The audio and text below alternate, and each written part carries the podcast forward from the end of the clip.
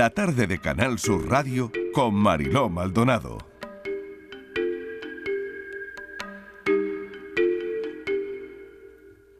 Y el siguiente espacio en el programa lo ocupa la tarde en tu búsqueda con Patricia Torres.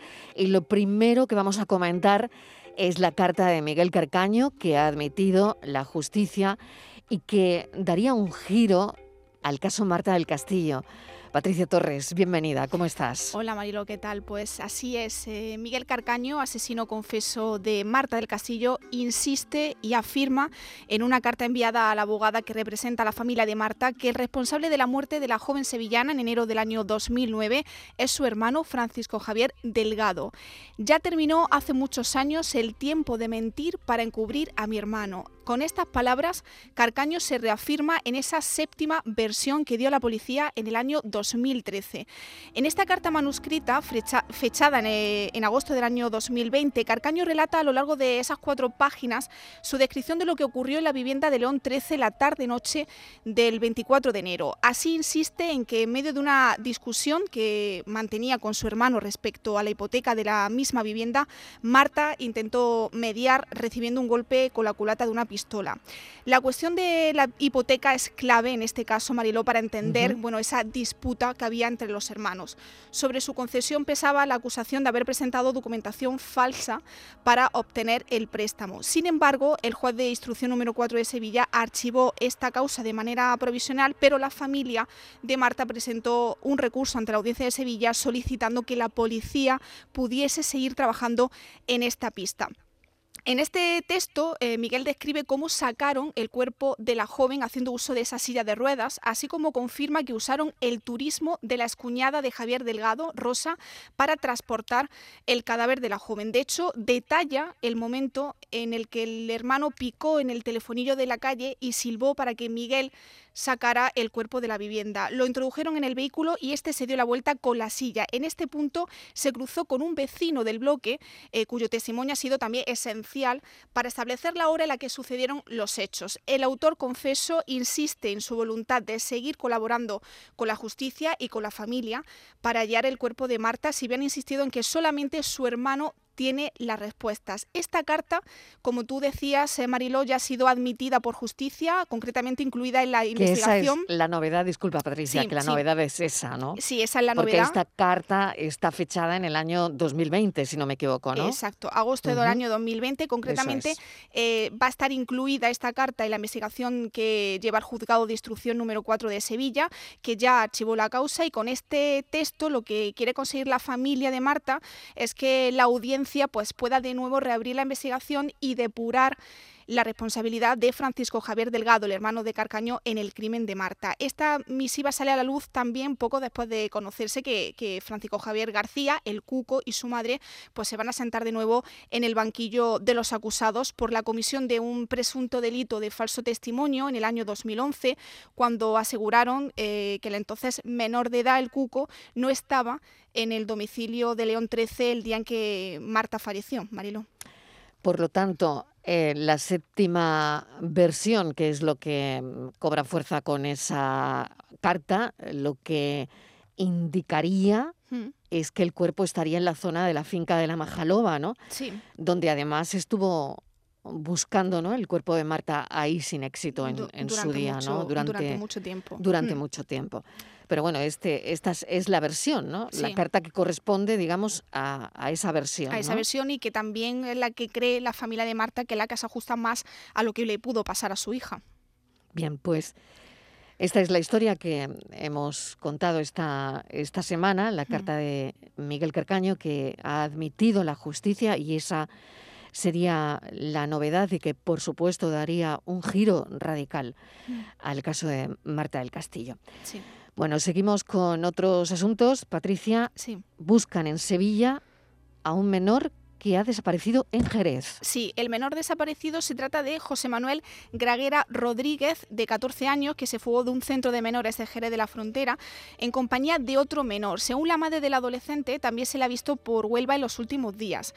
Ella cree que puede contar con ayuda de alguna persona adulta, pues ya han pasado muchos días desde la fuga del centro. Este joven es onubense, mide unos 74 aproximadamente y se da la circunstancia de que José Manuel tiene un hermano mellizo que se llama Samuel, que está en un centro en Huelva y pueden verlo eh, a él y confundirlo porque son muy parecidos. Entonces ambos hermanos ya habían estado desde pequeños juntos en, en, otro centro de menores, pero un mes antes de la desaparición de este chico pues fueron separados, quedando uno en Huelva y otro en Jerez. Pero también tenemos que comentar, Marilo, que se está buscando a Lolo García, otro joven de 20 años desaparecido en Conil de la Frontera.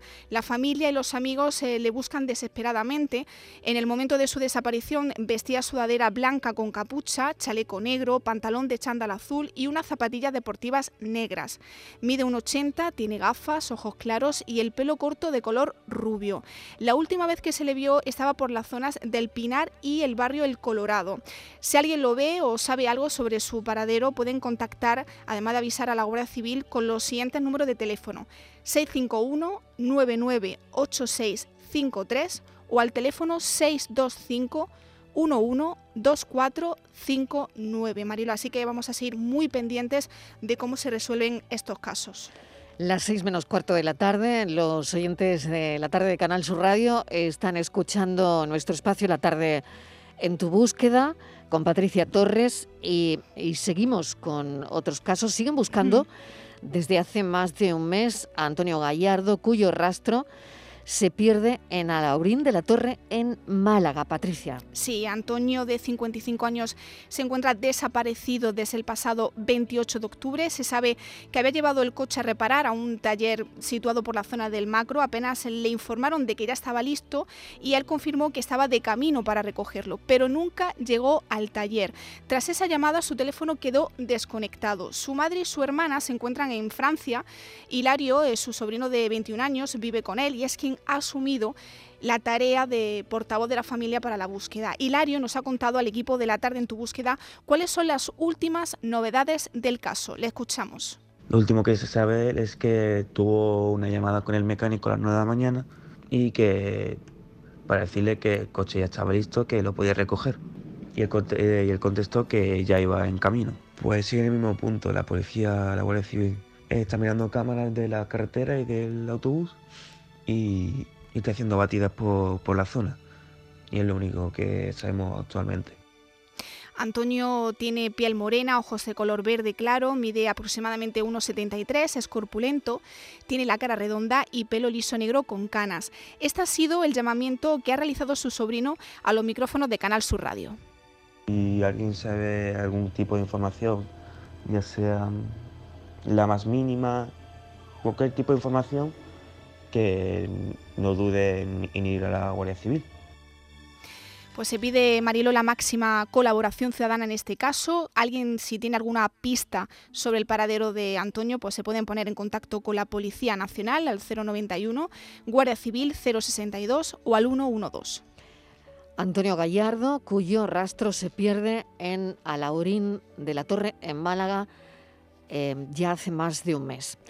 Bueno, mañana se cumplirán ocho años de la desaparición de Malén Ortiz en Calvia, en Mallorca. ¿Qué sabemos? de este caso, Patricia? Pues fíjate, Mariló, que esta adolescente de 15 años desaparece el 2, el 2 de diciembre de 2013 con la mochila del colegio y montada en su monopatín, iba hacia su casa cuando se dio cuenta de que se le habían olvidado las llaves y cambió de ruta. Decidió comer con Daniel, con su novio, por eso llamó a su padre para avisarlo, pero no le localiza y habla con su secretaria. Y en el camino hacia la casa de Daniel, a plena luz del día, el rastro de Malén desaparece. Desde entonces no hay noticias de ella. Natalia Rodríguez y Margarita Pavón, madre y abuela respectivamente de Malén, han convocado una concentración este sábado a las 12 de la mañana en la Pinada de Santa Ponsa para recordarla en este octavo aniversario de su desaparición. Soy Malén Ortiz y continúo desaparecida. Se cumplen ocho años de aquel maldito día. Necesito vuestro apoyo y voz para que, me, para que me continúen buscando e investigando hasta encontrarme. Os pido vuestra ayuda sobre todo para no caer en el olvido. Ese es el texto, que, este texto que acabo de leer es el que reza en esos carteles que la familia ha distribuido, Mariló. Natalia Rodríguez es la madre de Malén. Natalia, bienvenida. Gracias por atender la llamada de la tarde en tu búsqueda. Buenas tardes y gracias a vosotros. Bueno, el sábado es esa concentración. ¿Qué saben de, la investigación? Bueno, eh, sí, efectivamente este sábado al mediodía a las 12 pues volvemos a reunirnos para para justamente eso, para ver si de una buena vez por todas, ocho años después, pues sabemos qué, qué pasó aquel maldito 2 de diciembre. Eh, ¿Qué se sabe de la investigación? Pues que seguimos igual que el primer día. Hay un par de líneas de investigación, pero, pero bueno, eh, ocho años después no, no hay ninguna, digamos, ninguna vía que sea contundente, que me lleve a pensar que, que, que vamos a dar con, con Malén, con mi hija.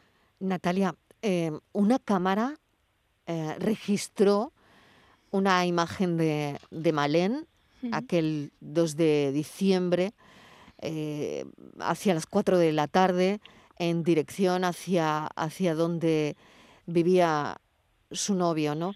¿Qué se sabe de las cámaras? Bueno, como, como bien dices, pues es la última cámara que, que la capta es la cámara del, del vivero, que es un bueno es un sitio donde es muy a esa, a esa hora pues es muy concurrido tanto por empleados como por, por clientes y mi hija pues desaparece 500 metros después porque ya la próxima cámara que hay no la vuelve a captar. El tema es justamente ese, ¿no? Que, que la cámara capta Malén y claro, capta a mucha gente que pasa en el camino, capta a la gente que entra y sale del vivero, a los, a los empleados y, todos los coches que pasan por, por esa bifurcación. ¿Y todo eso se ha investigado, Natalia? Eh, sí, pero bueno, la, la, digamos que la cámara, la próxima cámara, que es la, la que la tiene que volver a captar, ya no la capta y en la cual pues mm, se ve todo pixelado, blanco y negro, pues imagínate, en la calidad de, de, imagen que tiene. El tema es que a lo que voy es que en esos 500 metros mi hija se encuentra con alguien, o con alguien o, con más de una persona, que como siempre he dicho, conoce o, conocía en ese momento, porque porque pasando tanta gente y, habiendo tanto movimiento en la zona, pues no entiendo cómo si, a la fuerza no se la pueden haber llevado, cómo nadie vio o escuchó algo, o cómo no se le quedó, iba con su mochila, como bien, como bien dijiste, con su patinete. Mm. Entonces algo tendría que haber quedado. ¿Qué pasó con la mochila y el patinete?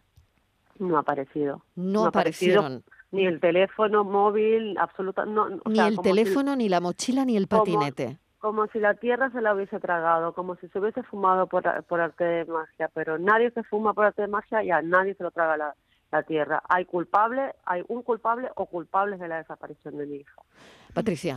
Eh, buenas tardes, Natalia. Mm, te mando mucho ánimo. Eh, tú has pedido eh, que intervenga en, el caso la Unidad Central Operativa, la UCO, eh, para que por fin se obtenga algunos avances en, la investigación del caso de tu hija, porque esa unidad pues, ha ayudado a esclarecer muchos casos de desaparecidos que hemos tratado aquí en este programa, como el paradero de Manuela Chavero, ¿no?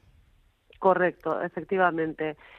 cada oportunidad que tengo, pues pido, bueno, ya no pido, ya, ya, ya imploro eh, la participación en la investigación de la, de la UCO. Si bien eh, intervinieron al principio, pero fue más que, más que nada para, para hacer, digamos, un perfil psicológico del, del entorno de, de, Malén. Entonces creo que, que el mismo derecho que ha tenido Manuela o que, o que todos tienen en realidad cada uno de los desaparecidos, pues que, que, se agoten todos los medios, tanto humanos como técnicos, para buscar a, a mi hija y a cada uno de los, de los seres queridos desaparecidos que hay en toda España. Natalia, ¿se llegó a analizar el perfil de, Facebook de, tu hija Malén?